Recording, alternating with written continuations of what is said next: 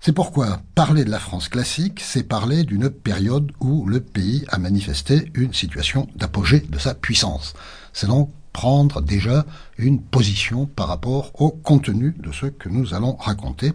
Eh bien, essayons de voir tout de suite comment est advenue cette affirmation, comment s'est jouée l'affirmation d'une suprématie française, ça ce sera la situation générale, et puis dans le domaine littéraire, nous verrons cas par cas comment la France est devenue, pour un certain temps, le modèle européen des pratiques littéraires.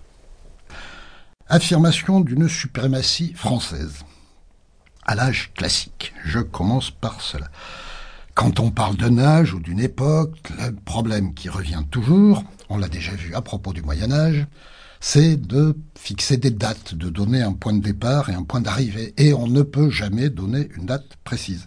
Alors je vais prendre, si vous voulez bien, des dates repères, des dates symboles. En amont, comme début, je prendrai la date de 1598, l'année où fut promulgué l'édit de Nantes. Et à l'autre bout, si on veut prendre un symétrique, on pourrait prendre 1685, a été révoqué l'édit de Nantes, mais par commodité, on peut prendre aussi bien la date de la mort de Louis XIV, 1715. C'est ce que je ferai. Mais je dis tout de suite que on pourrait aussi aller plus loin et qu'à certains égards, l'âge classique français s'étend jusque tard dans le XVIIIe siècle.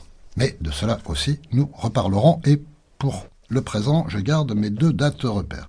Ce sont des dates qui indiquent un changement des rapports de force dans l'Europe de ce temps-là. Première date, celle où Henri IV affirme son autorité avec l'édit de Nantes. Pendant les guerres de religion, les catholiques extrémistes de la Ligue, je redis une deuxième fois et je ne le redirai plus après, revoyez vos leçons sur la Renaissance, les catholiques extrémistes de la Ligue étaient soutenus par l'Espagne. C'était parce que l'Espagne était le royaume très catholique, comme il s'intitulait lui-même, mais c'est aussi parce que la dynastie des Habsbourg, qui régnait en ce temps-là à Madrid, contrôlait un empire gigantesque, qui comprenait l'Espagne, le Portugal et toutes leurs colonies, mais qui comprenait aussi en Europe les Pays-Bas, c'est-à-dire la Belgique actuelle, le royaume des deux Siciles, Naples, la Sicile et toute l'Italie du Sud, le duché de Milan et quelques autres morceaux. Bref, autant dire que les possessions des Habsbourg encerclaient la France. Et l'Espagne rêvait à ce moment-là de placer sur le trône de France un cousin de la famille royale, la famille royale française, qui se serait marié avec une infante d'Espagne. On aurait eu comme ça une espèce de suprématie espagnole parfaite. Or, il se trouve qu'Henri IV a battu militairement ce candidat espagnol et a affirmé son emprise sur la France. Prenons cela comme point de départ pour notre période et regardons d'un coup ce qui se passe au moment où disparaît Louis XIV, ou plus exactement en 1714. C'est l'année où s'achève une guerre qu'on a appelée la guerre de succession d'Espagne. Le résultat, c'est qu'un petit-fils de Louis XIV devient alors roi d'Espagne.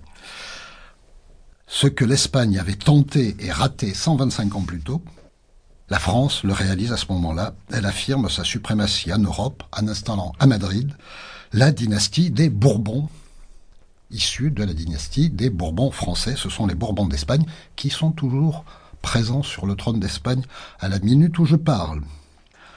Pour ce changement de rapport de force, il a fallu, bien sûr, des conflits, des guerres, et en particulier la très longue guerre dite de 30 ans, qui s'achève en 1649 par une victoire de la France, et pour sceller la paix, on donne alors pour épouse à Louis XIV l'infante Marie-Thérèse d'Espagne.